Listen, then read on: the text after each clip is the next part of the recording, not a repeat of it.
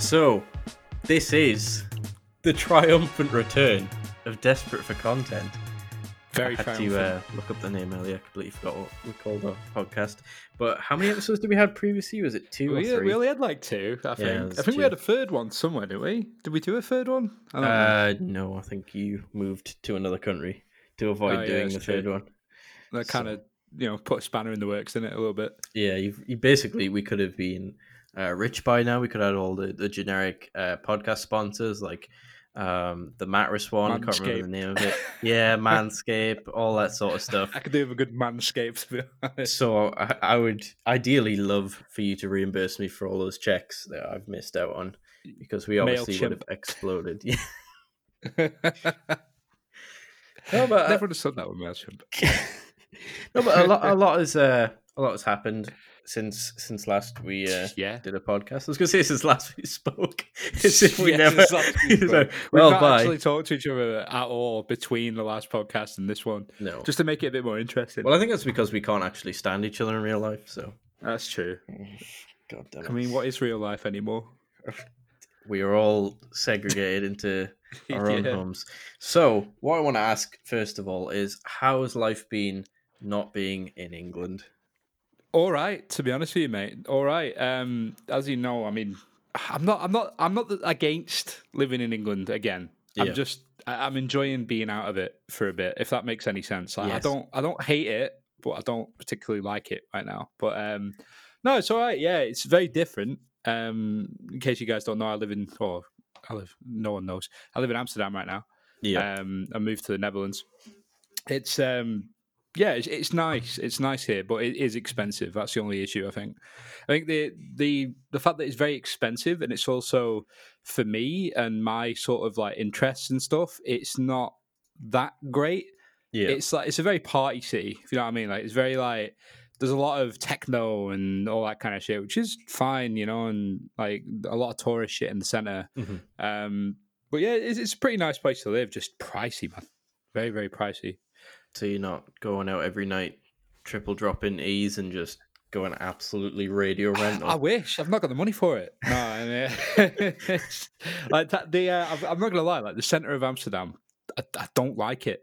It's it's. I think it's one of those weird things where I feel like a bit of a snob for saying it, but Yeah. it's a it's a tourist trap, 100. percent Like you go there and it's all just like these English speaking restaurants, like burger restaurants, like fucking Mackey's, and you know people trying to get English people to go to their clubs. Like it's not. Okay. It, it's no different to like going to Benidorm or something in that sense.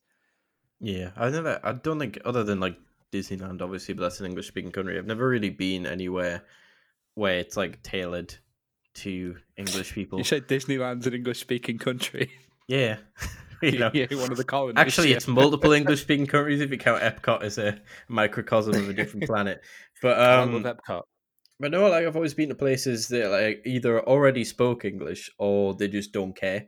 Like um over the past year, I've been to Paris a few times and they don't care if you're English. They're just like, uh, we're just gonna drive motorbikes in every which direction, fend for yourself. Um, Yeah, I mean, like the um, that that's kind of one of the advantages of living here is that everybody does speak English pretty much. Um, and that's how it should be. Brexit. but it's not like it's not the kind of thing that ever bothered me because I lived in Germany for a while, and you know, like, even though a lot of people in Hamburg did speak English, a lot of Yeah. people didn't. It was never something that bothered me. I, I enjoyed it. I enjoy like immersing myself in that. But um, no, I- I- it, it is a nice place to live. I would say it's just a bit it's a bit boring if you're not into like you know parties and tourist stuff. To be honest with you, hmm Well, It's, I, uh, I, it's a I nice think place. I, I don't think I'd enjoy it there because I like obviously one of the big pulls of Amsterdam is uh, drinking cans of weed or whatever the kids do, and um, I notoriously don't drink and I don't do drugs because I live a, a pure life. I'm fully kidding. My diet is terrible. I um, my health is on a steady decline. I mean, that's the that's kind of the the problem with the sort of tourist side of it. I'm not going to go into a full sort of like you know serious tourist rant. Um, now that I'm clearly a citizen of the Netherlands after being Yeah. here for one year, but um, no, the uh, like I'm I'm I'm all, I'm all for it. Like I'm I'm very like liberal person. I'm all about like you know like people smoking weed, go for it, dude. All about it. Um, but the fact that that is a tourist sort of it's idolized as that by a lot of Yeah. British tourists, especially. You know, so there's a lot of people that come, and then the city centre is a bit of a state. Um, you walk around, it's just it's just full of English people. I you know, it's cheap to get here as well. That's the thing. Like flights are really really cheap, and hotels are fairly cheap as well. Like depending on time of year. So I have a friend who's always wanted to. Um, I think by now they've probably had the chance to go to Berlin, but they always talked about like trying to get into Berghain and stuff like that. Oh, and after man, hearing all the stories of stuff like just being turned away at the door because you don't look right or your vibes off and stuff, like I could never do that. As loud, I couldn't do it. I couldn't give it a go. as loud I'd as I am, as much of a like a, a an unabashed idiot with no shame that I am, like I just that would be devastating to me. Like not even like say if they went like, oh, you're not dressed correctly, I'm like, fair enough. I dressed like a dad. That's fine. But like if they were like, oh no, your vibe's off, I like my vibe. oh yeah, my no, god. that's the, that's the thing. Like, I I'm convinced I wouldn't get in regardless. Like I look goofy. I've no, I've noticed this about myself in the past couple of years. Okay. I, I look generally goofy, like from a, from a distance, anyway. Like uh, up close, I'm probably a little bit better when you actually talk to me, you know. But like, yeah, I look a bit odd. But I think it, it, it's it's a weird thing because you, you put yourself at their mercy, don't you? Really, like you kind of do that with most clubs, but for Yeah. two hours or so, I'm I'm not about like lining up for ages. I mean, I bet the experience is a bit of a wild one. Yeah. It's probably worth doing like once, but I don't think I'd ever get in. I don't think they'd ever let me in. The thing think is, if I did get in, I wouldn't have fun because I don't do clubs. I'm just like, Well, I'd get thing, in and just immediately walk out just so I could say I got in a Berghain, lads. I'd like to walk around it. I'd like to be just like a fly on the wall and have a look. Yeah, apparently, um, I mean, this could be completely wrong. I've only, I've never been, obviously. I don't know any of my friends that have actually got into it. Um, but I was listening to a podcast um, a couple of years ago with people uh, trying to get in. They didn't get in, but apparently there's like three levels to it. The, the bottom floor is like a bar, the top floor is like uh, whatever. I think it's a certain genre, maybe uh, either like techno or house or something. But apparently, the one of the levels is just a really dark room and people are just doing wild stuff in there. And I was like, I don't know, strangers, careful. Yeah, but that, that's the thing. like, I wouldn't. I wouldn't want them to see me, but I'd like to see them. That sounds really. That is that is right. I'd love to get Not- into but- Berghain and just you no, know. no, no, but not just can't just like me. the. I, I don't just want to watch like people have sex. I do Not that. to, do not that to all day. be not to be a creep, but I really would like to just get the musk of the people. just want to be immersed in like the the you know the debauchery of it. Like that's what it sounds like. It sounds like some sort of like you know underground crime syndicate HQ where just everything happens. One right? of And my that sounds kind of magical. One of my problems with it was like the just the the whole air around it. It probably might not be the case. Everyone in there might be it might be the most lovely community, and the reason why it's carefully curated is because they want to preserve that. But it sounds awfully pretentious. So I think you could probably get away with if you got inside, just like observing, and someone comes up to you like, "Oh, why aren't you dancing or whatever, or partaking in all the them where to freaky stuff?" You just be like, "Oh, I'm a documentary filmmaker," and instead of someone going like, "Oh, well, you don't have a camera, so that can't be true," they'll be like, "Oh my god, he's filming a documentary without the camera. he's completely subverting art," and then you just be lifted up in a king's chair and praised as the god But what if it's like? What if it was shit? What if you waited all that time and like you go, you're just like, this is shit. Like, It's like a DJ's playing the cha proper- cha slide and like you know, It's like a school disco, like Yeah. some guy just playing the absolute, just most washed songs in the corner, and he's on the mic going, "Oh, oh, yeah." this one's for the ladies in the house. Everyone's just rolling so hard they think it's some sort of subversive experience, but it's just the average club night shit. in England. Yeah, yeah. Like, what if what if it was that bad? And, and we'll never know because we'll never get in. That's true. That should be if we, Well- this podcast ever blows up and we have the money, we should do a, a sponsored trip to try and to get Oh, I'd do it. I'd love to do it. Like I, I, one of the things I always think about is if I ever had full like creative freedom and money, obviously, to do whatever I wanted. Do you know what I mean? Like just to, if that was my job, if my job was just to create content, I would I would just go to places. I would just like to experience stuff like that because I don't think no no one ever does it and talks about it really, or tries to anyway. I The mean, it'd is- probably end up with us just going there, getting rejected, and then going to some sort of like quiet pub in Berlin. But Yeah. But like, if I had loads of money for travel, I'd be like the worst travel person ever because I wouldn't really care about talking about it afterwards. Like, you wouldn't catch me on the Instagrams like posing with like I've just helped build a school somewhere, and I'm just posing with all the kids. Are like, look at me. I have saved these children. Look at Oh, I'm yeah, a- I'm not I'm, about a, I'm a philanthropist. Or like I'll I, lo- spend I love taking photos and that. yeah. Oh no, that's fine. But I mean, like, I'll spend like five minutes in like uh, a small town in China, and then come back and act it like I'm just like the authority on Chinese culture. It's like, yes, I tried um various foods, and this uh, like come home and go to a Chinese restaurant, and because it didn't taste exactly like how it did in actual China, be like, this is a bit farcical, isn't it? I can't Oh, stand man, people like that. Yeah, same. I, I always think it's like I, I always think it's very like uh, self-serving thing when people like a lot of people during university and college went to Africa or something and Yeah. like took photos with the kids and stuff. Like, uh, I mean, like fair enough, the kids seem happy and all that, you know. But uh, are you there to help or are you there to like just get some content? You know, like look at me, I'm a Yeah. really nice person. Like, eh, I don't, I don't know. The only Maybe I'm just- person who's I allowed to the only person who's allowed to like flex on how much they're helping in like disadvantaged areas is Akon because like I remember when he went there and he just gave like mi- I, Yeah. I, am probably exaggerating I don't know at what size but it was quite large he's just like oh have some electricity like holy like yeah, yeah, yeah. He did. He didn't. He like uh, build a bunch of stuff himself. yeah Yeah, he has a whole. I've just looked it up. He has a whole like solar energy thing called Akon Lighting Africa. yeah man Man, like that's something go on, substantial rather than like you spent a week building uh, a school for the Instagram isn't it? They like the people who take those kinds of kinds of pictures. They probably just don't give those poor children a second thought these days. They're like, yes, when I was I was a teenager, I went and helped some uh, children build a school. Can you remember what any of those children were called? No, Mate, I I stand outside and I clap for him. I That's do. my uh, that's my my method of contributing. It's the same. It's like um after I saw uh, the movie, the hit Marvel movie Black Panther, I stood up in the movie theater and I was like, guys, I enjoyed this film, but I'm white, and everyone just started just roaring for me. I was like, yes, yes, Go on, mate. yes, Go on. and not to make not to take a vulgar turn, but it did. And not in a not in a seedy way, but it did bring me to completion. Um, Most things do nowadays. it do a slight I've breeze. been locked up for ages. Yeah. But to circle back to your point, if you like, you think you look goofy from a distance. I think I Hmm. look goofy up close because I've got quite the overbite, and I'm in a, a, a in a, a long-standing war with um with Laura because I, I told her that if I, as soon as I got the disposable income to do so, I was gonna first fix my overbite, which is fine. She thought that was pretty reasonable, and like everyone has things about them that they change. But I would also replace all of my teeth with gold teeth.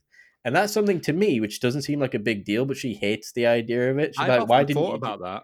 Yeah, I, I, I just and nobody would see them because like the only time people ever see my teeth really is when I laugh because I have an overbite. So if I fixed that and I had gold teeth, no one would know apart from like me, Laura, and maybe I don't know my family. Like I just think it, it's just it's for me like just that that quiet internal flex of like I'll be walking through Asda and everyone's like, oh that guy looks like a regular guy, but I'm not a regular guy. I've got gold teeth. Well, the thing is, would it taste like metal in your mouth the whole time? I imagine it does for the first um for the first while, then you just get used to it. Because like the idea I had, um, I wouldn't go as far, but like I know he's not a terribly sane person these days, but Kanye West has the um the gold gums and like the diamond teeth. Yeah. Um and it, it's not ones you take out, like they're literally just in his mouth. And it's just because people use uh, toothpaste to clean gold anyway. So like it's just there and he just brushes his teeth as normal. So like I'd ideally like to do that because one, I wouldn't have to worry about getting fillings or anything anymore. And two, it's just a that quiet flex. Yeah, I was I was thinking that the other day. Like, you know, like dental care is a lot of work for like to to to really. I say a lot of work. I mean, you just have to kind of brush and that, but all Yeah. the flossing and stuff on top of it, it's a lot to like t- to keep track of, especially oh, and keep you know keep doing when you're getting older. Like, I feel like it's a lot more effort as like you know your body starts to deteriorate, right? When you're Yeah. like old, old. But like, Well, I'm old now and I can attest to that. well, I often think like you know dentures and stuff like that, like fake teeth and stuff. Yeah. Do they feel? Do they feel any different? Do you reckon? Oh, Or do you my brother, feel the same? because like basically before my brother got his teeth fixed, um, he had a similar issue. His overbite was um a little bit more predominant, and he had like his teeth didn't align. So as soon as he got enough money, he just got the he's got veneers in now. Um, and apparently he hasn't complained about them or like said they feel weird or anything. So I imagine they're fine. Um, but I'm I'm like here broke and I still look goofy. And my brother's just even though my brother's the nicest person in the world and you would never make fun of like how I look, it's just that thing of like, oh, so you're better than me, eh? With your perfect teeth. your lovely teeth and your... yeah. Because before that we just looked like a colour front swapped version of each other because he's the blind uh, blind? Blonde version of me. blind one. Yeah, the blind one. My brother's We're very, Daredevil. very similar. Yeah. I've uh, I've always had like massive front teeth, and that's I've, that's never bothered me though. I've always thought like I kind of like it. You know what I mean? Oh, I, I, know, I I, like ki- I it. ki- I kind of enjoy it. if I never fixed my overbite, I wouldn't. It wouldn't be the, the worst thing in the world. But it's just the fact Yeah. that like I can't smile with teeth. Like it just doesn't work. I look like um. Imagine like you know the the classic. We'll bring it back to uh, Wallace from Wallace and Gromit.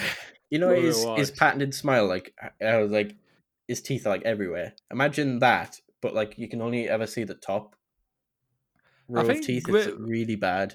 Yeah, mi- mine's mine's kind of like uh, it's it's not similar, but I also have the same kind of thing with smiling. Like my, my teeth are kind of they're, they're they're odd, right? So like they were meant to be straightened ages ago when Yeah. I was a teenager, but I was given the choice of like either getting them straightened or removing like one or two, and then they kind of just fix themselves. So I went Yeah. for that, and they're still not fully like aligned. So when I Mhm. smile, it's a bit. I'm trying. I'm just smiling right now. You can probably hear it. Uh, Yeah. so- no, you can't see it. When I, when I smile, it's, it's it's a bit it's a bit weird. It's uncomfortable to like line them up. You know what I mean? Like if I if I try and line them up myself, it feels weird.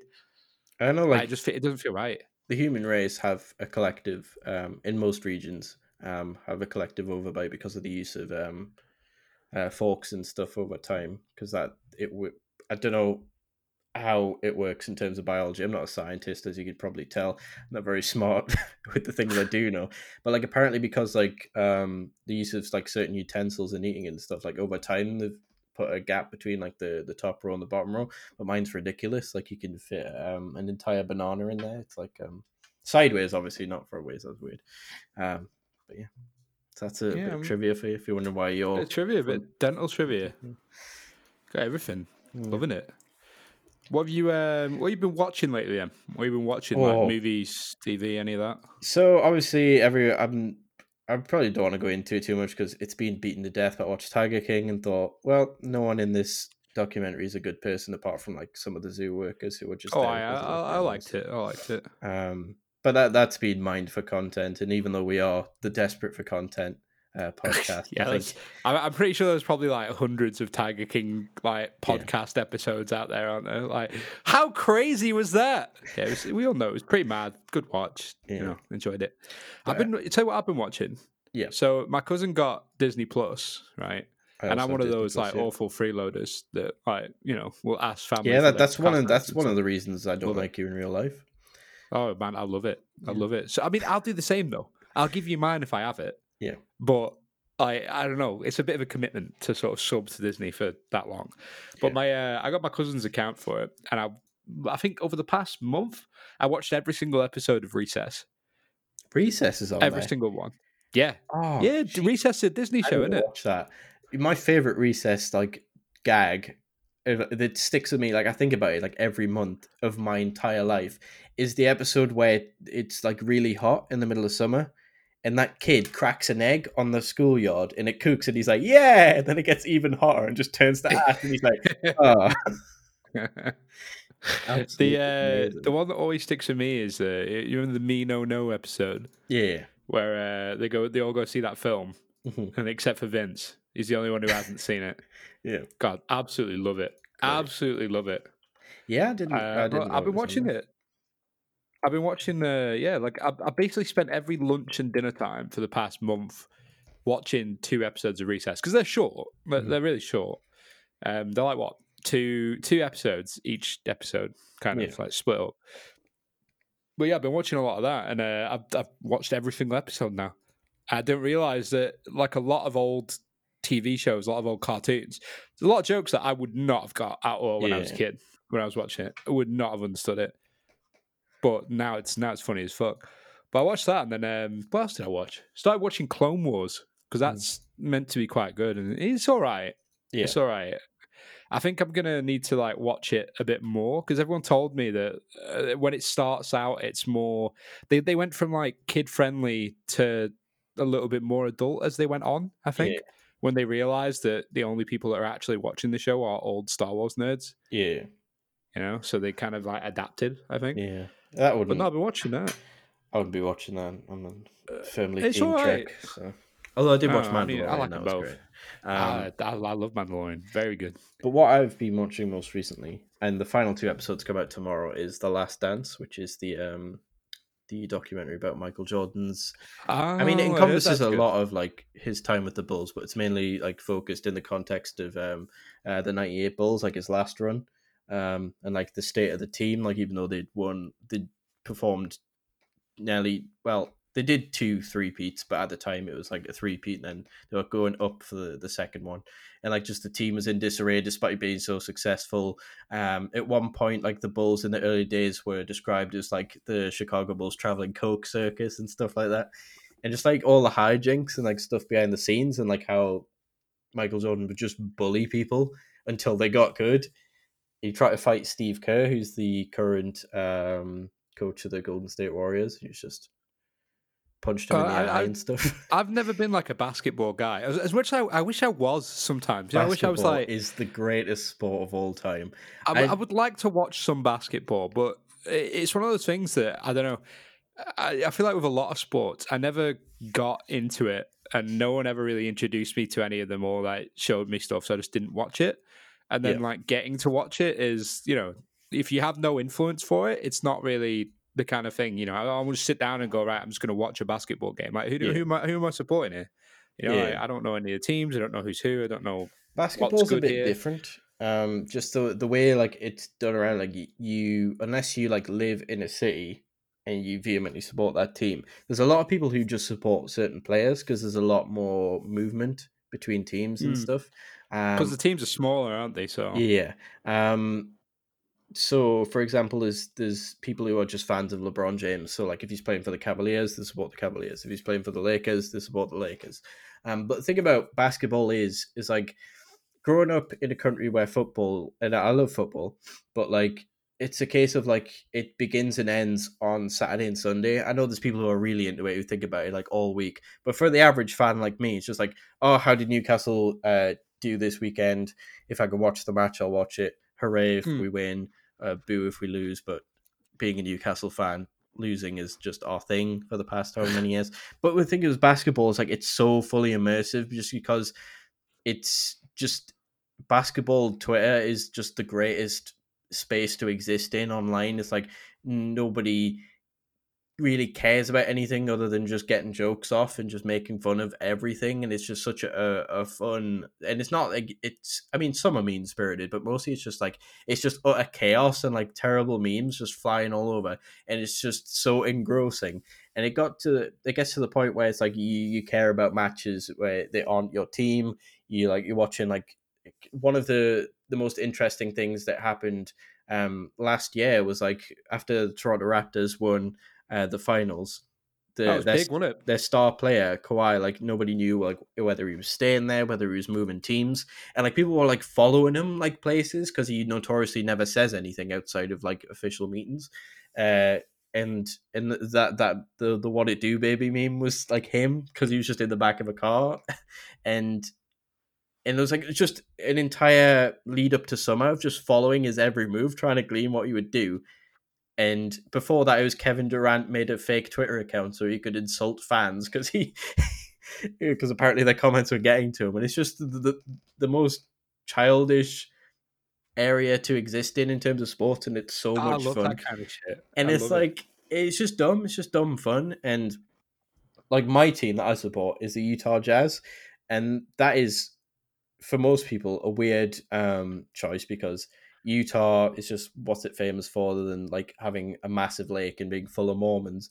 But like the reason why I support Utah is because I bought like NBA 2K4 when I was a teenager because I wanted to play a basketball video game. And this team was called the Jazz, and that's like one of my favorite Queen albums, and like one of my dad's favorite Queen albums. So I was like, I'll support that team, and didn't realize stuck with it. yeah, and but apparently the, the, they've been decent sometimes. Like one of the the challenges um, around the time where the Bulls were decent uh, were the Jazz. Um, on top of like uh, the Pacers and stuff like that. Um, and we used to have uh, really good players. And recently we've gotten really good. We've got a guy called Donovan Mitchell, and he's like he's nicknamed Spida Mitchell because he can do like loads of like cool dunks and stuff. And he had a partnership with Marvel to make special shoes, and I got a pair. Um, but yeah, basketball's just fucking great. Um, but Yeah, to circle back around to the the things- documentary, it's really good. Yeah, it's one of those things that I, I, I, I don't know. I thought about getting into. Well, same with a lot of stuff, to be honest. Though there's not there's not enough time in the day, is there? I mm. always I always think this. Like I, I think this is such a depressing thing to say, but Oh no, the, the older I get and the more I work, I'm just sort of like, just I just wish you didn't need to. There's so much stuff I want to do. Yeah. there's so many things I want to do, but just you know, just like that having that like set hours of the day. Like, don't get me wrong, I like work, but having those set hours of the day where like, I have to work, is like, oh, like you know, I could be could be doing this. I, to be fair, I'd probably do nothing. I'd probably just sit on my ass those hours of the day anyway. But Yeah. the thought of doing something else is uh, I don't find it as really- bad when I'm working from home because I can. Same. It feels better. If it, yeah, like, like, honestly, not to not to go into like you know because uh, talk about the pandemic's overdone, isn't it? And you know we we we already we discussed this before we recorded this that we didn't want to talk about the pandemic and stuff Yeah, mainly just because to angry you, you've rant all heard too much about it. Well, yeah, and you, you've all heard too much about it every day. I'm pretty sure it affects all of you. So you know we want to keep it keep it fun, keep it interesting. Um, but to to mention the pandemic just one time, um, I have been working from home for the past two months now. I've been working from home since like March when I came back Yeah. from Disneyland, um, and it's honestly been a lot better for me personally. I've been working. I've been working from home, and I've been getting probably more done in my workday, and also getting other shit done too. Because I I don't know why that that wake up and travel to and from work just drains me for some reason. I think Yeah, it's I being in the environment where it's like this is your workstation. Do you know what I mean? Yeah. Like being in an office, I think is the the thing I don't like, and I'm I'm hoping. I'm hoping because I, I work in the games industry as you know, Yeah. uh, as the as do you. Um. But this is the thing that I think the games industry especially needs to start looking into in the future. We like I don't want to keep moving countries, man. I've been enjoying it, but holy shit, it's, it gets tiring. yeah, It gets tiring. Every time you want to get a promotion or you want to get a new job, like, oh, do you want to fuck off to like I don't know, middle of France? No, not Yeah. really. All right, well, you're not getting the job then. All right, okay. like, do you know what I mean? It's yeah. It it's hard to settle. it's hard strange, to settle. Well, I hope it goes personally, for me, like um, the commute was was just killing me. Um, I mean, I could do it. Like, I'm not one of those people who is like, oh, this is a little bit annoying. I refuse. Um, but it was a case of like, it wasn't so bad in the morning because I get a lift in off Laura or to the metro Hmm. station if she couldn't give me a lift all the way to work. But it's just on the way home, I have to get off at a metro station that's nowhere near my house and then walk for 40 minutes to get to my house. And it's like, yeah, I could move because I rent. Uh, we're looking to buy a house, but we rent at the moment. Like I could have rented somewhere closer to like a metro station or a bus stop or something. But it's like the place that I live in is so nice. Like I, I grew up here, lived here all my life, um, and it's wonderful. It's got like everything that is great for like home life and just like satisfaction of where to live, and not having to sacrifice like a good hour and 40 minutes out of my day to get to and from is great. And luckily like well you used to work uh, where i work now which is at ubisoft um, at the crc and luckily like our management there even before the pandemic um, like because we just moved in before christmas and i was getting a lot of stuff moved in because it was unfurnished so i needed to be off to uh, get the fridge delivered and all that sort of stuff. Yeah, And- there's, a, and- there's a lot of like prep you need to do in there Yeah, when and- you move in house. and management uh, well my direct management was like yeah of course like take, like this is reasonable. Yeah work from home uh, here there here and there. And it was great but like um and like from the feedback uh, i've given them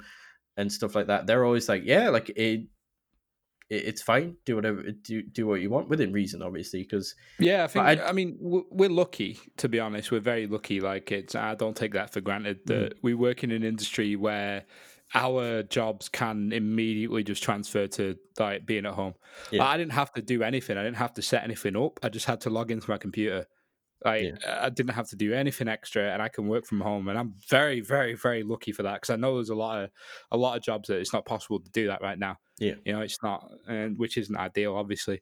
But I mean, for for me, as you say, I think it's one one of the things when you're choosing where to live as well. Like mm-hmm you want somewhere like you say where your your home life is good and your weekend life is good not yeah. just like you know this is close to work because every time it's close to work it's always usually in a city obviously yeah.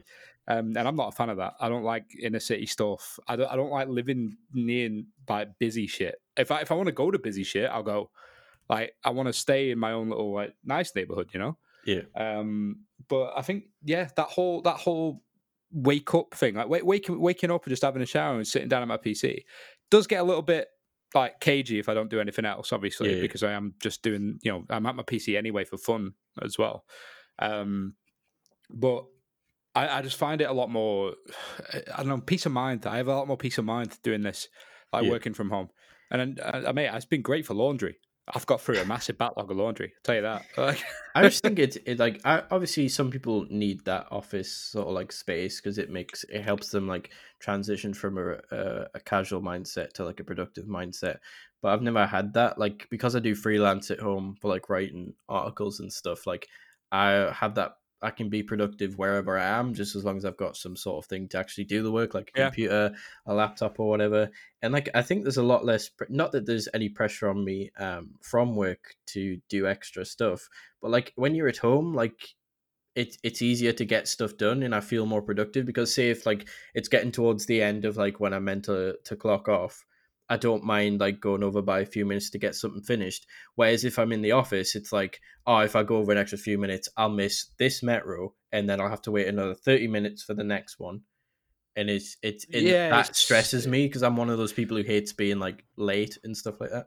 Oh, I'm, I'm I'm the same with sort of not not about lateness and stuff, but it's all about like like day planning. I'm not a big fan of like day planning, and you kind of have to do that when you're going into the office and stuff, right? Yeah because like you you have to say I'm waking up at this time. This is going to take me this long to get there.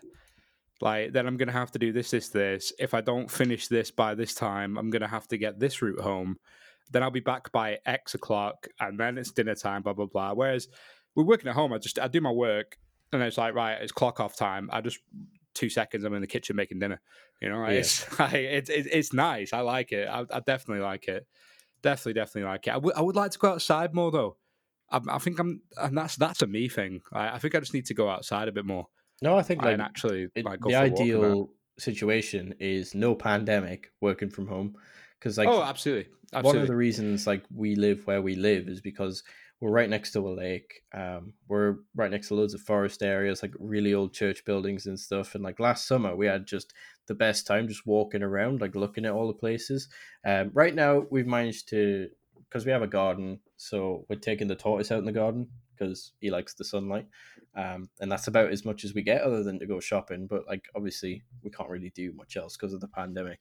But like, needing to go outside is like one of the things because at the start of the year we renewed our membership to like the National Trust to like go to places Ooh, uh, over the other countryside because that's what we do. Like because we're me and Laura are a eighty year old old couple apparently.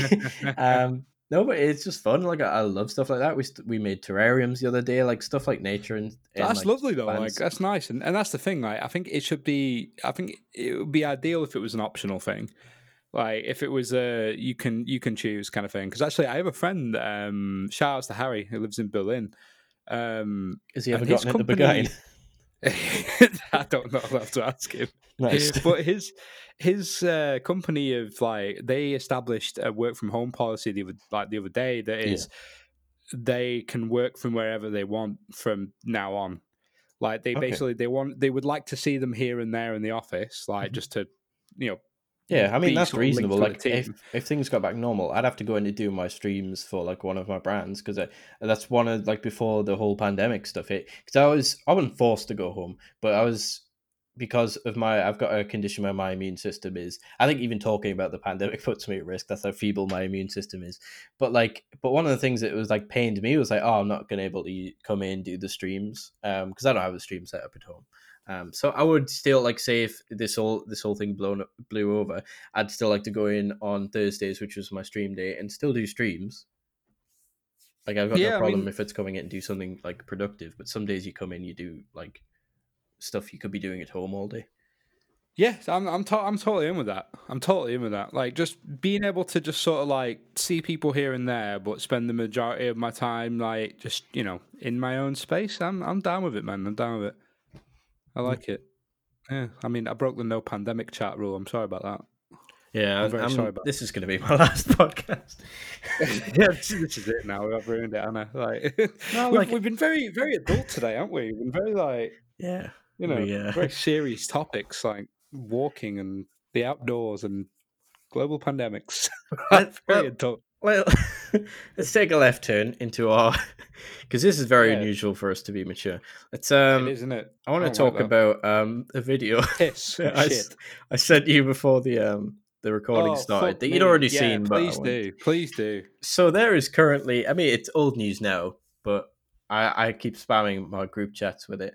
Um, there is a, a song by Nirvana called "About a Girl." You might have heard it. Um, I'm not the biggest Nirvana fan, but I still heard it before. I love Nirvana, Um, and there is on the Sirius XM radio show a band called Puddle of Mudd, who you might also know if you're as old and washed as me and James. Um, they did a cover of it, and it is the worst thing I have heard in a long time. it's it. It actually hurts me to listen to. Like it's, uh, it's not even funny. It's just bad. It's awful. Yeah, it's like uh, it's he's taking himself entirely seriously, and there was like a whole thing, and like he responded to all the comments about it. Um, and then the video surfaced of them doing the song live, and it wasn't too bad, like on one of their concerts and stuff. But like, I don't get it, and like none of his band members, because they're all in the same room. It's like set up like a full acoustic set, um, but it's in a studio, and like some of them are um on electronic instruments. Um, and none of his band members like stopped and were like, "Can we do a different take of this? Like, what you're doing?" But I can also see the the Sirius XM people on the other side of the booth just rubbing their hands together, like we're going It's viral. Yeah, we've got a viral one on our hands, boys. Yeah, yeah. I mean, like doing doing covers of stuff, like great, but I just don't. I don't get how, especially as I, I'm obviously I'm not the biggest Puddle of Mudd fan. I don't think anyone is. Um, don't, I don't think, uh, shout outs to the Puddle of Mudd fans if there are any. I actually I knew a guy who was really really into Crazy Town at one point, but anyway, who um, who wasn't? It was a crazy time, a crazy Mate, cra- They've got one song. But what a song! Oh, yeah, bit of a tune to be fair. But anyway, as I was saying, the um like if they've been doing music professionally for like you know however knows now, like they're from the nineties probably, right? Like up until now, Mhm. surely they would have seen that and gone, "This isn't great," or like know, just thought about it whilst they were doing it. Like, hmm, is this really good? Should we stick with this? Do you know what I mean? I, I don't know. Not to defend the cover because it's indefensible, but It really a lot of these things like these sets and stuff where bands go to like radio um stations it usually happens very early in the morning so maybe he just wasn't on his game um but regardless there was a, apparently i was listening to another podcast um um and some guy was talking about it. It's how I found out about the song. And apparently in Kerrang magazine, that's another old washed reference. God, yeah, Um, is, isn't it? We're old. ages ago, Puddle of Mudd made some comment about Nirvana, like not a mean comment because obviously they're covering the songs, obviously don't hate each other. Um, but it's like it's like oh yeah, both our albums went platinum, um, but Oz uh would have gone faster. It would have gone platinum faster if they'd released at the same time because we can actually play our instruments type thing. Because there's that old adage of like Christ on a Kurt. Cobain can play guitar probably, but you know, who cares? I mean, I don't even like Nirvana, and I don't care if he could play the instrument Oh, or not. um, Man, that's so like, mental. it's just funny that they made that comment ages ago, and then he's just butchering this song. Yeah, just absolutely. Oh, it's awful. I t- I tell you what is good though.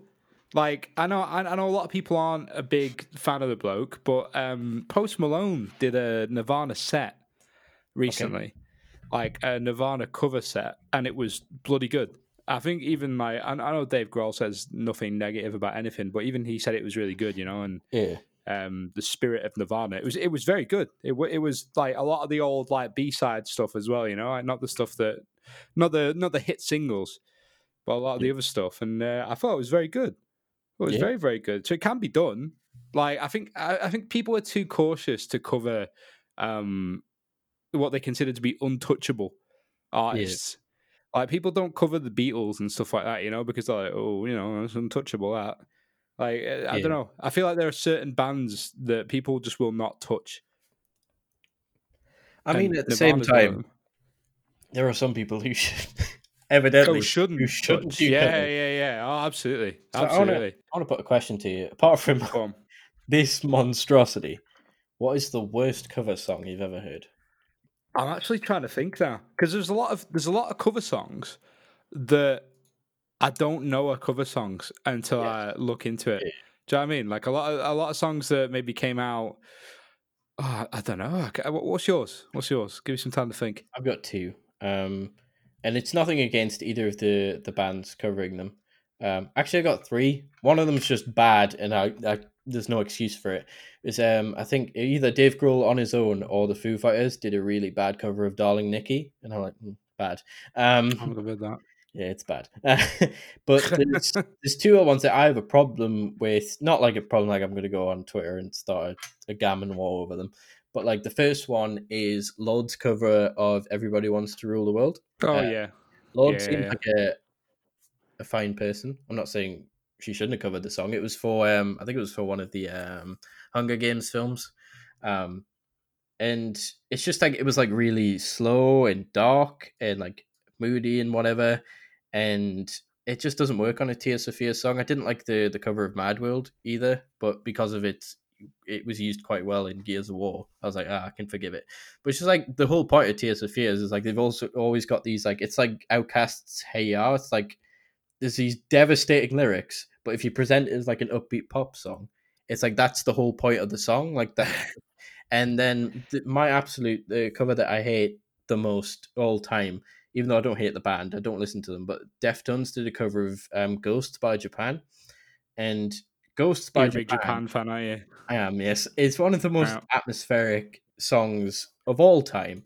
It's such a, a not sound like a pretentious music nerd because I'm not. I'm very I'm very low IQ, but um, but it's a very haunting and it's a very atmospheric song, and it, it came off an album called Tin Drum, which was they went for a while uh, into into like Japan, funnily enough, and like places like China, and looked at like how they assemble music. Uh, they looked at like composers like Ryuichi Sakamoto, and like how a lot of that sort of music over there, they use absence of sound to like create atmosphere in places.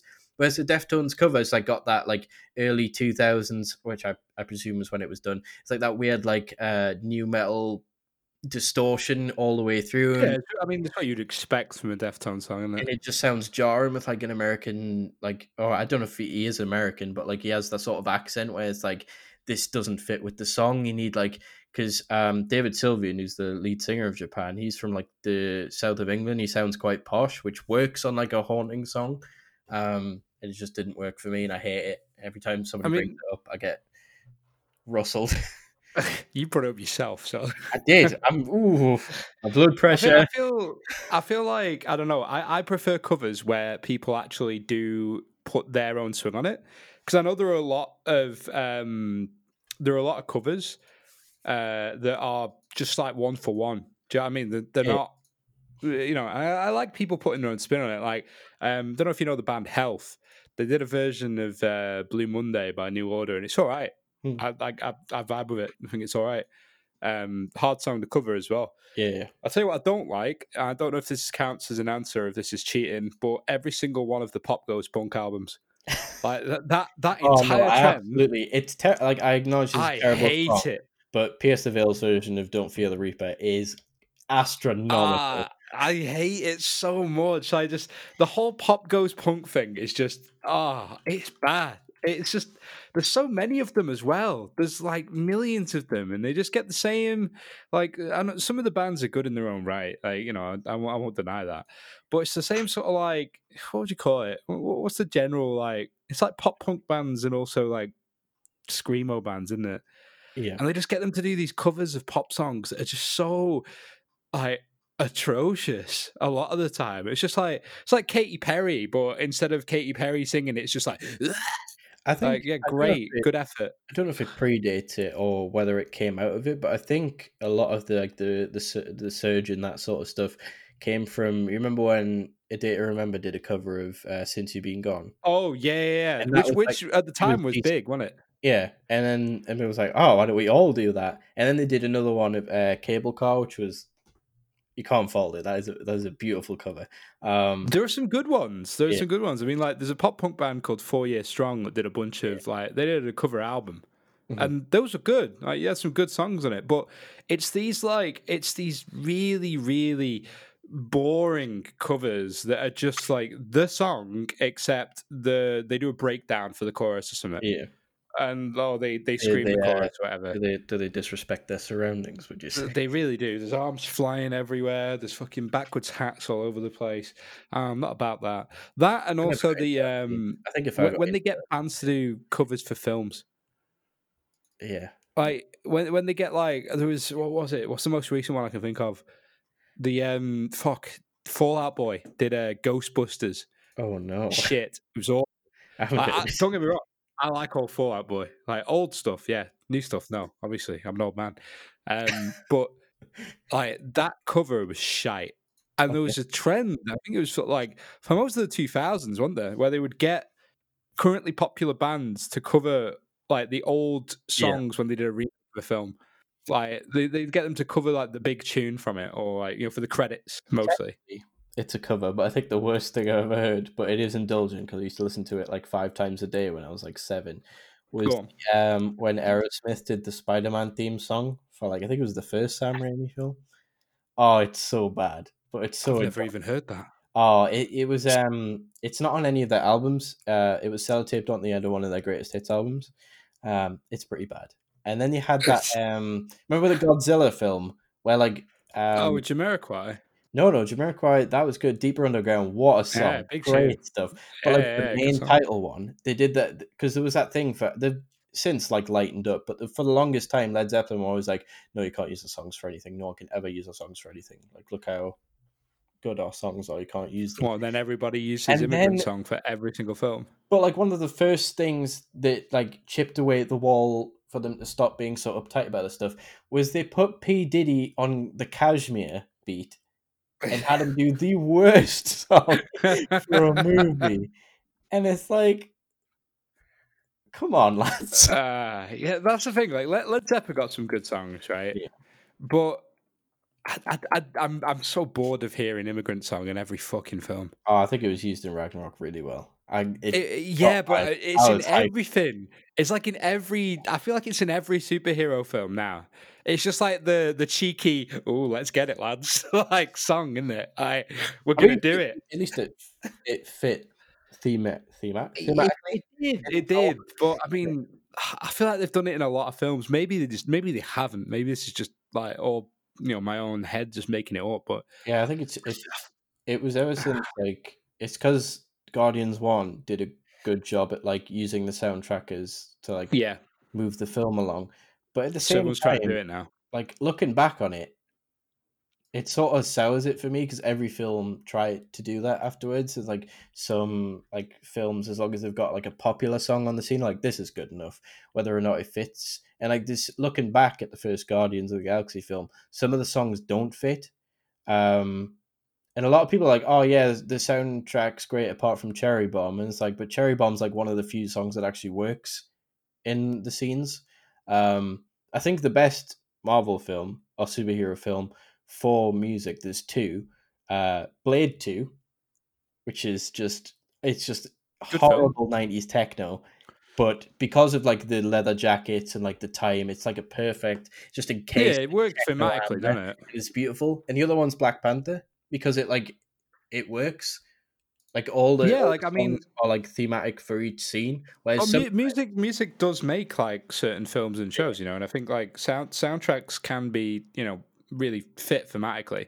Like um I actually I know a lot of people didn't like it for some reason. Season one of Luke Cage, I liked it a lot. oh, Um Cage. and I thought the He's good. soundtrack fit with that perfectly. yeah, I yeah. thought the soundtrack was great, like really, really good. But as you say with Guardians, what a lot I think what a lot of the especially the Marvel films tried to do after that is just try to get these like catchy songs or catchy classics yeah. into the films. Like they just tried to force them in because they're like, you oh, everyone loved, you know, Awesome Mix Volume One, like Mhm. was the shit. Everyone loved it. Yeah. But then, you know, beyond that, everyone's just trying to do it now, and it's just getting a bit, it's getting a bit tried, isn't it? Well, like so, something that could be a serious scene is ruined with like fucking, I don't know, the cheeky girls or something. The the only song that worked for me in this in the entirety of the second Guardians film was the Chain because Fleetwood Mac are impeccable. Great song, yeah. Well, that's that's that's the prime example of it, isn't it? Like Yeah. the second Guardians film, they just tried to emulate the first one. Yeah. Like just tried to do that same thing again, and it just didn't didn't work. Worked that one time, didn't work again. Didn't work again. I mean, I I, I don't know. I, I think I would prefer more like actual compositions Yeah. four films. There was that that article that like you couldn't get moved for after the first Avengers film came out. It was like, oh, the score's very forgettable, and it's like it was true. Like I couldn't. and, Like you, and so instead they're just like, oh fuck the score, we'll just do. Like obviously, like the the main Avengers theme is more iconic now because it was like Oh yeah, of course. all Big over Endgame and stuff. But other than that, like, like say you can't pick like a certain like composed song from like a scene. Like if you think about any of like the deaths that happened, like I can't remember the music that was swelling behind it while it happened, which is usually something you get from a film with an emotional crux. Um, but you know, Yeah, but that's the thing. I think it works. It, it works better, and I guess it, this just applies to all sort of films as as a whole. Um, when the intention is there from the beginning, like 'cause I feel like, for example, I liked Baby Driver a lot. I thought it was a very Baby good film, and I, f- I f- and I feel like that was made around the soundtrack almost. yeah, Like the soundtrack was a big focus of that film. And then on the composition end, things like, you know, um, Inception and The Dark Knight and stuff have great soundtracks, Yeah. like really, really good compositions for them. But then you have this thing with, as we were saying about the Marvel films and stuff, I feel like a lot of the time people now are just trying to, they're just trying to put a track in place, like instead Mm-hmm. of maybe a score or something, just like, uh, just put a song there. What song fits for this? yeah, and it, it then it becomes one big music video. Like, oh, they're, they're going to do this. What song should we use? Let's, uh, I don't know, My Generation by The Who. Like, But I think like I think they overload the films. Like I know Baby Driver was full of like um songs, but it was built around that. But like at the same time, like the the most action packed parts, like you remember the two songs that were there. Like it was Focus, uh, Hocus Pocus by Focus for when he like um the he kills no spoilers, but he kills someone by driving into like that truck with all the, the pipes in it, and they just all hell breaks loose. And the last one's like when he's with Brighton Rock, when it's him v the the guy who turns bad at the end. And like that was remem- really good. yeah, I, I love that song. It's one of my favorite Queen songs. And then oh, there's another. There's a film that um I saw. I think it was two years ago. Yeah, it would have been two years ago. It's called Bad Times at El Royale. It's amazing. Oh, I like that film. yeah. Yeah, yeah, yeah. I And, like- watched it long, though. I can't remember most of the soundtrack, Right. apart from like when like everything goes to shit and like Hush by Deep Purple's playing on the jukebox and everyone's just shooting out and stuff. Like, and for like weeks afterwards, I just couldn't stop listening to the songs. Like, it stuck with me. Whereas like Guardians, I was like, yeah, Awesome Mix volume one and all that stuff. But like, when you go back and look at it, like they don't enhance the film. It's sort of like That's that's the main word, enhance. Like it has to. If if a song helps the scene, like and makes it better, great. But when it's just like music for the sake of music, you know, it's that thing where like it was the problem that Family Guy had. Like they had a, a good mix of jokes, but the thing that was hitting the most was the reference comedy. So they just turned into completely reference comedy, and I think that was just uh, Guardians. What they were doing with most of it was just the musical equivalent of that. It wasn't like oh this helps the scene. It's like oh, people will know this song. People will know this. Yeah, exactly. Like it's pop culture references, isn't it? Like it, it works. It works. Yeah, I I, I, don't know if you have like four playing with a Funko Pop or something, people would lose their fucking minds. I think I'm probably going like tinfoil hat here, but I'm pretty sure because Guardians before that first film, like not many people knew about them. Like, not me to sound like a dick here, but I knew about them. but that's because like I went seeking them because like I'm into like the when I read Marvel comics, the first thing I go for is like, oh, is there anything happening on like a cosmic level? Because all like the story Mm. about the cosmic heroes interest me more than like the regular stuff on Earth, apart from the X Men. Um, and it's like, oh, this team's very uh, obscure and stuff. How do we get people uh, on side with them? Well, people don't know the team, but they know these songs. So yeah, yeah, exactly. I mean, it it works, and I think the important thing to always remember is that, like, for a lot of these like mainstream movies and stuff like that, not to sound like a, I sound like an arsehole when I say mainstream, Yeah. um, but it's made for the general public, right? It's made for sales, Mhm. like, and I think people get too wound up by this kind of stuff. Like, people that are diehard fans of things get really wound up when it's like, oh, you know, that's not identical to how it was in the, the comic or game or whatever and which is fair it's a fair enough opinion to have but you got to remember at the end of the day that that's you're not really the target market a lot of the that's time true. like they'd like you to enjoy it for sure and they will you know they'll, they'll make the references to the actual comics and stuff like that which they've always done but it, the selling it needs a selling point for people that don't know who that is Yeah. like it needs to be entertaining for people that haven't got a clue and that's that's the main thing about it isn't it it's the main thing got, got to remember that Very true. got to Uh, remember that But I think I think personally for me, even though like I love Marvel comics, read them since I was five, six years old. Um, I think superhero movies have ran their course. They're overstaying their welcome at this point. I think they should everything should have just ended with Endgame. Like as much as like some people like, oh, they use time travel to write themselves out of a corner. But if you take the time to read comics, the amount of time time travel is just spaffed all over everywhere. Like it's it's commonplace. It's a trope. Like you if to have an entire universe of superheroes and not use time travel, that doesn't make any sense. So, um, but like it should just ended there. I don't think it's gonna go well for them if they continue because they went that long without making an absolute stinker. And I think it's only a matter of time. And they've been skirting the line for a long time. Yeah, it's I don't I don't know. I think I I enjoy them just as like things to watch. Right, it's an easy watch. It's you know Yeah. it's all right. I, I, I never I never watched like I, I went to watch Endgame like in the cinema and I didn't come out thinking that was one of the best things you've seen. So like yeah, it's, it's pretty good that. I Yeah, came out of it thinking that was one of the best wrap ups to something that's been gone on a long time. Because if you look Yeah, I at it think in I think it's definitely a good ending. yeah, if you look at in the context of everything else that happened that year, Game of Thrones fell on its arse, Star Wars fell on its arse. It was like the only thing that finished itself correctly. So I think to do more on top of it, even though like the first film after it, the Spider-Man Far From Home was good, but that was because Jake Gyllenhaal was absolutely bonkers and shouting "Release all the drones" and all that sort of stuff. But um, but I just don't think it deserves. I think like there should have been one film afterwards, and that was the Spider-Man one, just to put a button on it all, just be like, this is like a little view of like what happened in the aftermath. There you go, we're done. Yeah, and then just then we're done. We're gonna move on to like a new I don't know era or money, like, James. new focus. Money. yeah, money, money's great, isn't it? I mean, I mean, I, that's not that's I don't mind because the more films come out, the more I get to write freelance about it and make money for me. But at the same time, as someone who cares about these characters, I'm stuck in a position where like people start to resent them, and I'm like, Yeah, yeah, that's, really uh, it, good. it's overdone. I do, I do think it is a bit over. It's becoming a bit overdone. Like I'm not, I'm not stoked for any upcoming like you know Marvel films. But then again, I will go see them. Yeah, Like that's the thing. I'm not, I'm not keen on it, but I'm not gonna just, I'm not gonna avoid watching them because they're, they're an alright watch. So I'm still gonna do it. So it's it's working. Do you know what I mean? It's it's working for him. yeah. I would like more horror films, to be honest with you. I would like more like good horror films because I feel like horror as a genre has just gone right downhill. Really, oh, I, Like, I've got the opposite feeling. I, I the don't know. few I- years, like it, there's been some really strong horror films. Whereas Well, before, maybe I just haven't seen them. Well, whereas before, like it was usually just like a lot of the horror films that were being made. Because obviously, I'm not that into films. I don't go looking for these like wonderful indie projects that everyone. That's what I'm looking for. I'm looking for those deep good. dives. But um, No, I'm but for a lot of time, like horror, as someone who isn't a fan of horror at all, it just seemed like just loads of blockbusters and jump scares. But like, um, the other when I was in San Francisco, I watched part of Hereditary, and then when I came home, I watched it fully, and that was creepy. It was really good. That um, Get Out was really good, even though it was it wasn't. It was oh, Get Out was very good.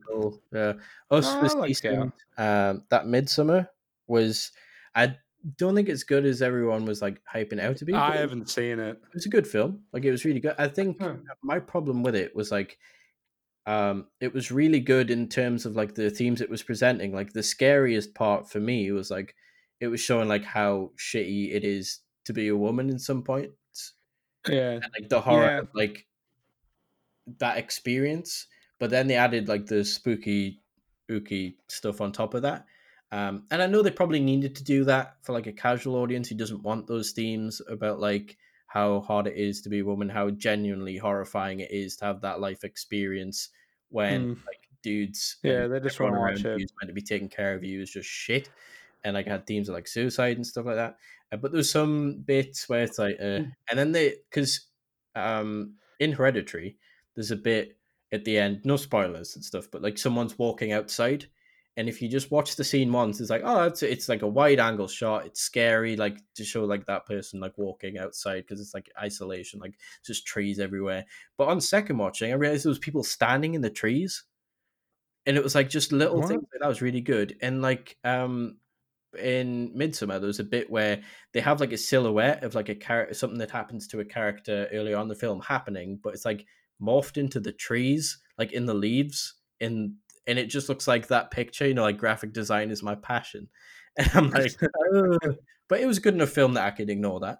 Um, and like stuff like um the the Chucky remake, even though the doll looked terrible, it wasn't too bad. I never watched the Chucky remake. I like the old ones. Yeah, it wasn't that bad. It was like it, it was updated like with technology and stuff to make it like seem um more plausible. And like it and the good thing about it was like it was like the main like protagonist is a woman in a son and it's not like some like frail oh my god look at all this horror happened to us and you actually believe that like it's mother and son because they act like a family and stuff like that and it, it's just it was just a genuine film um, but the doll does look terrible i will concede that Yeah, I mean, I watched the. I'm trying to think. The, the biggest remake I watched. We are in the era of remakes, aren't we? Really? Yeah, Um, there's no new was- ideas, James. Well, that's the thing. Yeah, I feel. I feel like uh, the idea well is running dry across the board. I don't mind it, like per se, because the remakes that I've you know either played or watched, you know, things have been really good. But Yeah. I, w- I w- I would much prefer new stuff. But um, like Halloween, the Halloween remake was pretty good. Hmm. Like the new one, it was pretty good. But Halloween films. uh, it, it, it, it was decent, but it was again, it was just you know, um, I feel like as much as I love slashers, they don't really translate well to being scary at this point, Yeah, just because they are kind of they're just kind of camp, right? They're just kind of like I you know, think camp I think that's the side effect of like superhero films because like it's not scary to have like a slasher anymore because then like say someone like a Michael Myers doesn't strike me as a horror character. Like if I just saw him today, like obviously he's ingrained into me. Like Mike Myers is not Mike Myers. I mean, you can't have yeah, baby. but like like he is a horror character but like say if you if i knew- had no previous knowledge of him today like you presented him as he is in his in the halloween films i'd be like that's a super villain like he's an insurmountable like superhuman person and i think that that's definitely a bad thing in the fact that superhero films have permeated culture so much that like they're affecting how i would view like other genres and stuff but money Don't run away, baby. I'm just trying to scalp you. Yeah, just. what's the guru baby oh God, the Love Guru. Did, did I send you that Love Guru marketing campaign? uh no i don't Oh, think it's the weirdest shit. So, like, uh, not to go off, to, not to go off topic, but I'm going to talk about Mike Myers here. Um, the, so, so Mike Myers was in this awful film called The Love Guru. Um, I say, I say awful. I haven't seen it, uh, but I unfortunately, think it was one of the ones that he signed up for, wasn't it? Like one of the last ones that was part of his contract or something. maybe Um, but the marketing for the Love Guru, I don't know why this is the case. There was a bunch of videos that they did. They did like a video campaign, or it was like advice from the guru or whatever from the character, Mhm. um, and they were all pictures of Mike Myers with somebody else's voice over the top. But instead of just like having the picture and the voice, because you know, just someone trying to imitate the voice, yeah they cut out the bit of the mouth on the picture and had the person who was recording the like the actual audio had their mouth there. So it's this odd picture of like Mike Myers with somebody else's lips, like talking, and it, it's clearly not him. It doesn't even sound like him. It's, I don't get it. Why? Like, why do that? I, I, it doesn't make any sense to me. It's weird. I think it's probably a they horror knew it was going to be terrible, right. so they just phoned it in on literally everything. I unfortunately watched it on one of those um, totally legal websites when I was a young man because I hadn't, I I didn't realize it was going to be so bad because I was young and naive, and I was a big fan of Wayne's World because that's one of the uh, films uh, me and my dad used to watch. And sorry, liked it. Even Wayne's World two, that wasn't great, but it was fine. Um, so I was like, oh, I like Mike Myers stuff, and I was uh, tortured for about an hour and twenty minutes by that film. Um, I mean, I'm not gonna lie. I I do like Austin Powers a lot. oh yeah, like Austin Powers. Um, those those were decent, but like the main thing driving me to watch a, a Mike Myers film was because I like Wayne's World so much. Um, Yeah, and yeah, the like- Guru was not Wayne's World. Yeah, it's, it certainly wasn't. It was a world, I didn't want to be alive in. it's a very interesting world. Yeah, No, it's um, but yeah, back to back to the topic of like horrors. I feel like a lot of I feel like a lot of American horrors anyway, um, that have come out over the past years, apart from the odd banger. yeah, There's a lot of these again, very sort of like eh, people will watch them because they're slightly entertaining Mhm. films, like the Happy Death Day and all that kind of shit. yeah. You know, where it's just like eh, they're they're not good. The acting's not good. The plot's not great. But people will watch it because it's just it's something. It's just it's a film. Yeah. like it exists, and oh, it's maybe a bit of murder or something like that. Oh, crazy, you know, a bit dramatic. Um, people will watch it. Whereas I don't know. I just I feel like I think Autopsy of Jane Doe was the last one that I saw that was really good. Yeah. Like really, really good. Because that's a good film. And there are still some bangers out there, but I don't know. I think there's there's more there's more that can be done. I'm just I'm just rambling now, aren't I, about like creativity. There's more that can be done across the board creatively. I think Yeah, because we're, in- we're in this era now where like everything's being remade, everything's being remade or remastered. well. Uh, What's up? everything's being made too fast as well. So like you'll Yeah. get like we need this new film and like given time to breathe and given time to develop, it could be an amazing film. But like, oh, we need it by uh 21, 22 uh April financial year, please. So Yeah, yeah, to- there's a lot of shit. A lot of shit's caused by that, especially like games industry wise, you know, because people are under pressure, man. People are forced to work a lot. People are forced to work a lot because they they have like all these deadlines to meet. Like all these things need to be released by X, you know, and that leads to a lot of these films and stuff that are just meh because they're just there to like make ends meet until the big film. A lot of the time. They have like a few, a couple of small ones in between, and then the big one, like the one that takes a lot of time, like at the end. It's But I, I like, uh, everything's like meant to be consumed in a in a flash and just like oh yeah, it's it, we live in that like. Us get should we get our tinfoil hats on and go all Alex Jones on it. We we live in that like uh in this like consume culture, really, don't we? Like just coom and consume. Like that's that's the that's the life right now. Like we, you know, we, we want the next one. Where's the next buzz? Where is it? Give it me. You know, like fair, like where's the I'm next? enjoying that though as well. Like one of the main things, like I'll keep saying about Endgame is like, yes, like the whole Disney trying to monopolize all of entertainment is terrible. Like the fact that the towards the latter half of the MCU is getting very formulaic, and now you see that like bleeding over into other genres of like trying to capture that sort of lightning in a bottle and then just pump out this formula for like what makes a good film. But Hmm. when Big Steve lifted the hammer, the amount of serotonin that was injected into my body. yeah, like d- don't get don't get me wrong. Like I, I, th- I, I think that's the that's the difficult thing, isn't it? Is that like remakes and stuff are sometimes absolutely quality because I love the original source material and they just make it better, which is great. I just think I think we're getting to a stage now where we could do with a lot more new ideas, but then again, I don't know. Content's good anyway. So, like, do you know what I mean? Like, I'm I'm enjoying shit anyway. Yeah, like to- Tony Hawk's One and Two is getting remade, Oh, right? And I'm buzzed for it because I love those games and it looks good. I'm buzzed about it. Like, do I wish they would make a new one instead? Probably. Probably. I think it would be nicer to have a new experience, but then again, the original was good as well. So that's like it, so, some games it works on. will never be remade. So I'm just happy for anything because I, I like I'm one of the the five people who are a big fan of American Wasteland. Um, I just love the the park. Had a good end, soundtrack. uh, just a theme park, but like for skateboarders, and it had that giant hill. What a time to be alive! Uh, the uh, like Tony Hawk's Underground was pretty good as well. I liked Underground, but I I wish they would. Uh, I I mean, maybe they'll make a new one. Maybe this is like testing grounds to see if people are still interested in skateboarding, Yeah. and you know, because it's it has been a while, and the last Tony Hawk's games all flopped, didn't they? Like they were all terrible. They were trying Project Eight? stuff like he has an actual skateboard you stand on and all that. Oh, stuff. that was oh man, I remember that. What was what was that one called? That was like it was it was like Tony Hawk's like downhill jam or something, wasn't it? Is it downhill jam? I'm I'm looking it up now. I, want I want to know that skateboard controller. I, I wish I had one, dude. I wish I had one. Tony Hawk Ride. That was it. Yeah, it was around the time where like rhythm games were there. There were just the bubble on that was about a burst. So people were like, oh, novelty controllers, we need those. Um, which I interesting enough. I was doing um a freelance project for someone, and it was about the Arkham Asylum games.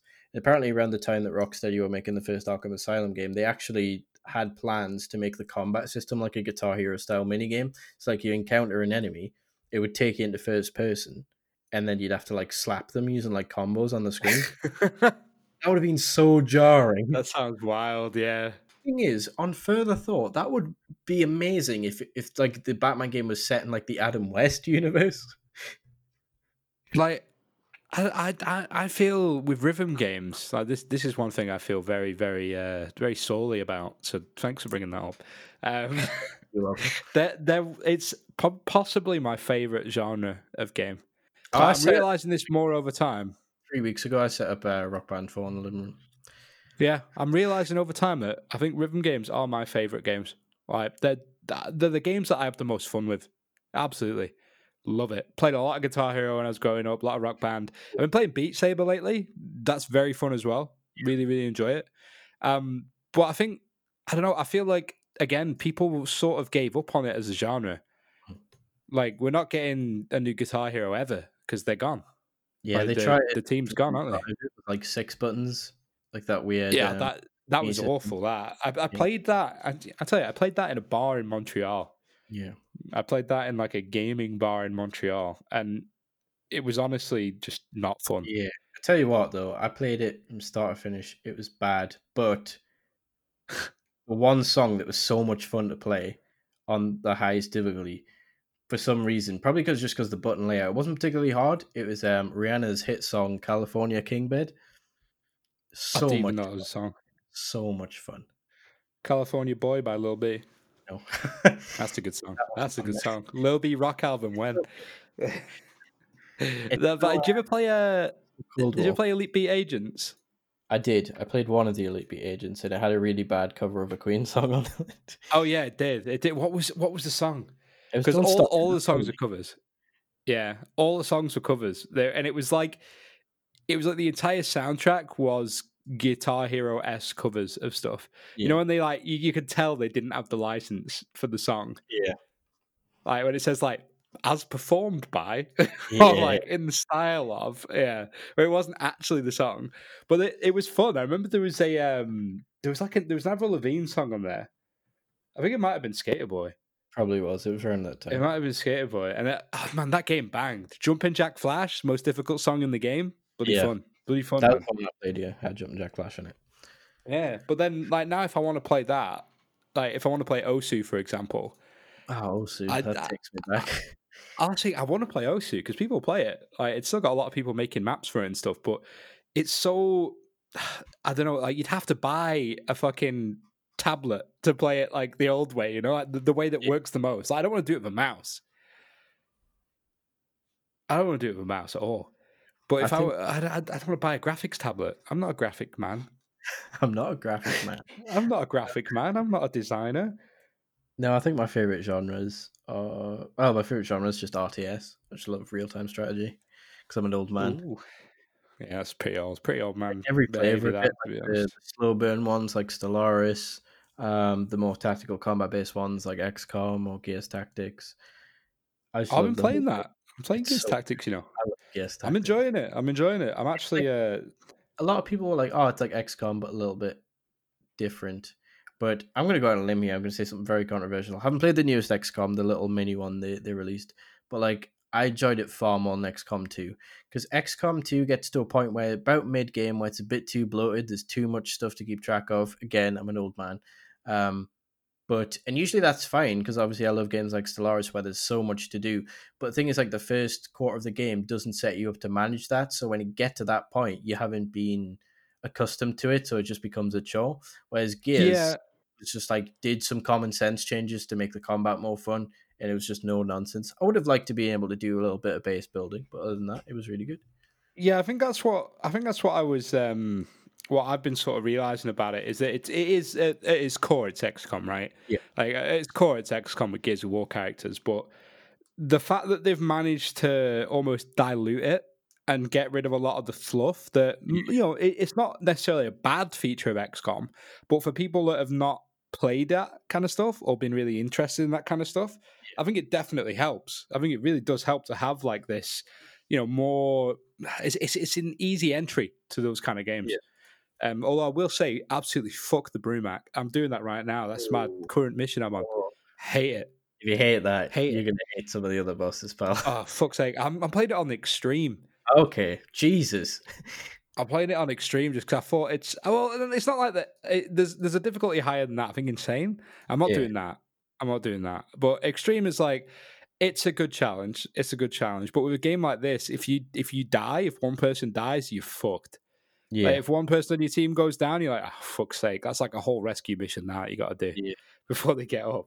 I spent an hour like last last stream. I spent an hour doing that fucking Brumak fight, and I died. yeah, Yeah, yeah. And now I have to do the whole mission again before it because definitely a mission. love it, love it, love it, man. I love it. I've been Yeah, it's, playing. it's, it's, it's a good game. I've been playing Hades a lot. I love Hades so much. I play. I just I heard that's very good. Um like last not last weekend but the weekend before i'd finished gears tactics i'd done um other stuff on it i wanted to go i played through uh, a few missions again um just that i liked and stuff um and i got to the point where i burnt myself out on it because i played so much of it over the the two weeks and i was like i need a new game just like something different um so the choices were i was to get either final fantasy 6 again that i've played through a million times but i love it um because Kefka's the best villain. Don't at me. Um, what was the other one? I think it was the the smaller XCOM one because I thought maybe I want another tactic game, and I thought, Oh, nah, Chimera Squad. yeah, uh, maybe not. I think it might. I think I might get bored of it if I've gone from one RTS to another too To quickly. another one. Mm. And then um, Hades was on sale. And I was like, what's this? Because I like Greek mythology. So I clicked on it. It's like, it's a roguelike. And I'm like, mm, I don't really care about roguelikes. But like the art style, I was like, it's intriguing. I'll buy it. You know, the, the Steam thing, like two hours if you don't like it, um, refund it. And I just, I played, I think it was 32 hours within the first three days. It is such an amazing game. Like the the story behind it, it's still early access as well. There's so much content in it there's more content in that because I got it for twelve pound on the sale roundabout, and there's more content in that than like any other full price game I've paid for in the past. Like, Oh, I mean, like, I got friends who've got hours in roguelikes, like Binding of Isaac and stuff, like Yeah. hundreds of hours, you know, just because it's so, you know, repeatable. Um, Yeah. I actually have, I've just realized I actually have Hades. Um, I've just never played it. and it's got like, other, it. it's got, like other links to like other things. Like, um, your sword, you can like unlock different forms of it, and one of the forms is uh, Excalibur, and like, and it has like a backstory to it. So like, you, your character's like, oh, I wonder who Arthur is. I got to take this to here so that one day he can like use it and stuff like that. And it's so good. I'll have to give it a go. I mean, it's it's made by Supergiant, right? And Transistor and Bastion were both really, really good games. Yeah. I, I really like those. I've been playing. What have I been playing? I don't even know. I can't remember anymore. What day is it? Um, I've been, I start actually. I started GTA Five. forgotten. I started GTA Five yesterday. really? I've never played it. You've not Yeah, a lot. yeah. I've never played GTA Five. I don't know how. It's been it's been out for like what seven or eight years. yes, I think. Yeah, I haven't played it. Never played it. bloody good. It's I- I'm, I'm loving it. Yeah. I, I I played like I don't know. I played about six or seven hours yesterday. Yeah. Of just the story stuff. It's bloody fun. Story, It's a fun game. Good story. yeah. I think Yeah, and I'm I'm, Most- I'm only realizing now. most GTA games have like a just decent story.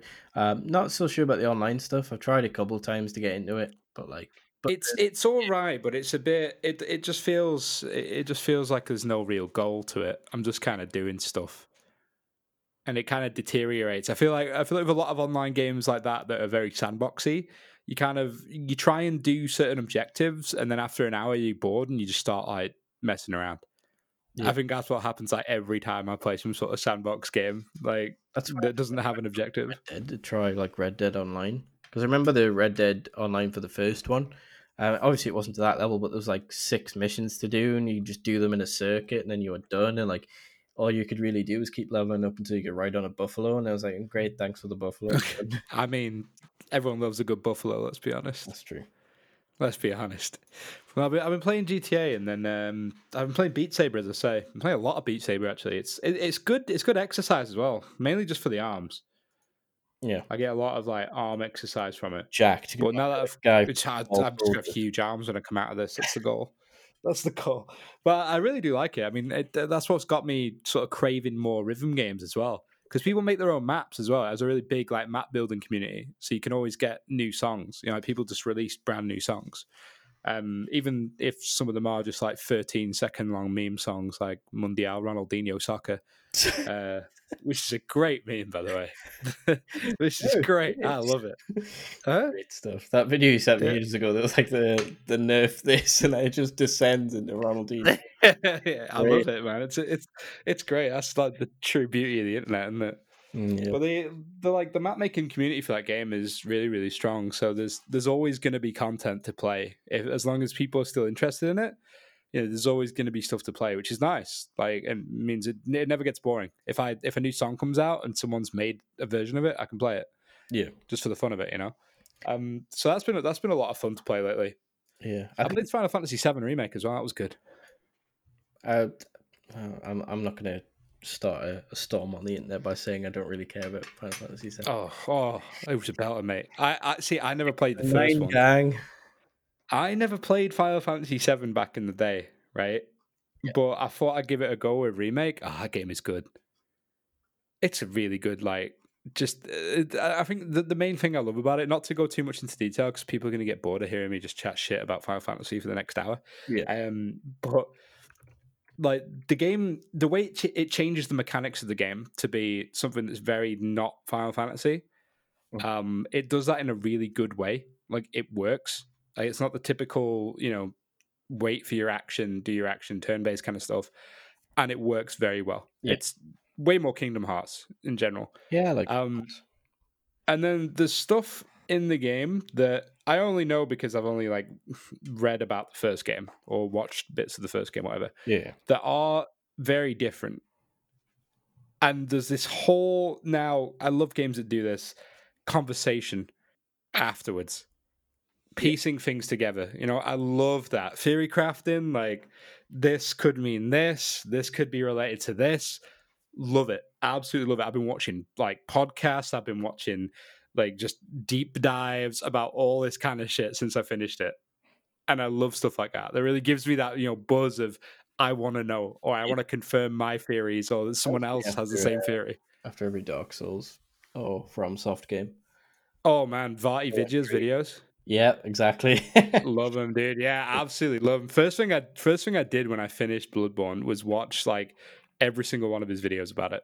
Great stuff. just to understand what the fuck was going on because like bloodborne as a and, and I, in general like the fromsoft games are some of my favorite games like uh, hands down i adore them they don't apart from say sekiro probably Yeah. they don't really guide you through the story they no. there is a story but you really have to think about it and read item descriptions and a lot of stuff to figure out kind of what is going on Yeah. otherwise you only get the general overarching story like hey you know you have to go here and do this all right Yeah. i get it but why am I in this place? Who is this guy? What what is this boss? Who is he? Why is he here? I, I, And that's all described somewhere. that sort of storytelling because like you have to seek it out. Like because a lot of Yeah. people don't care about the story for those games. Like say, oh, this game is supposedly hard. If I can beat it, that's like a a feather in my cap, and that's fine. They're only there to beat the games to say they can beat it. And that was me the first time I played it through because I was like, oh, it's really hard. So I was like, got through it, didn't know what the hell was going on in the story. I was too concerned with not dying all the time. Um, and then once I did my second playthrough and then played through the other games, I was like, oh, this is actually really, really interesting.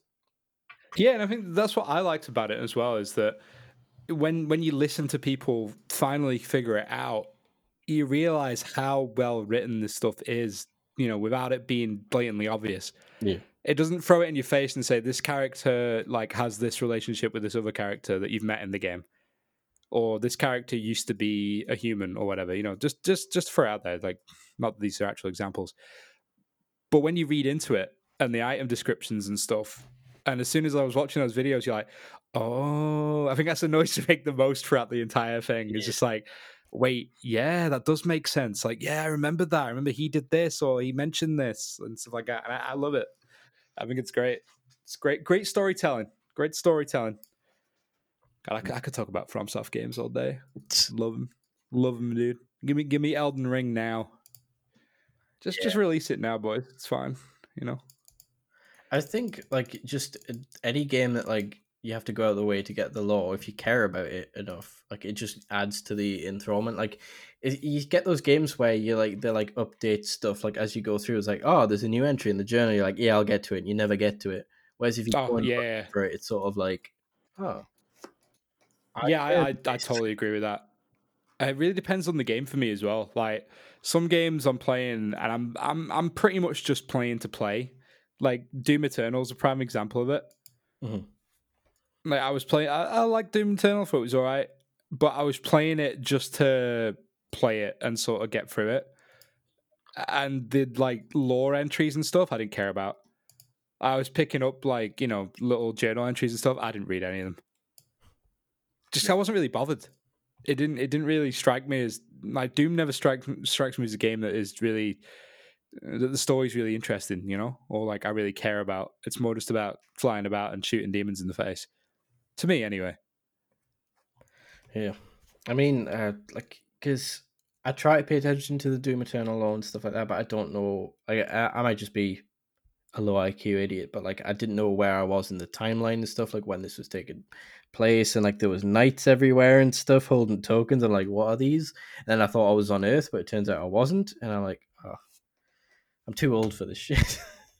Yeah, I think I think this is also kind of just like a, a, it kind of it kind of explains it, right? Like with the FromSoft games, I feel like they always give me this sort of I I always understand roughly what's going on.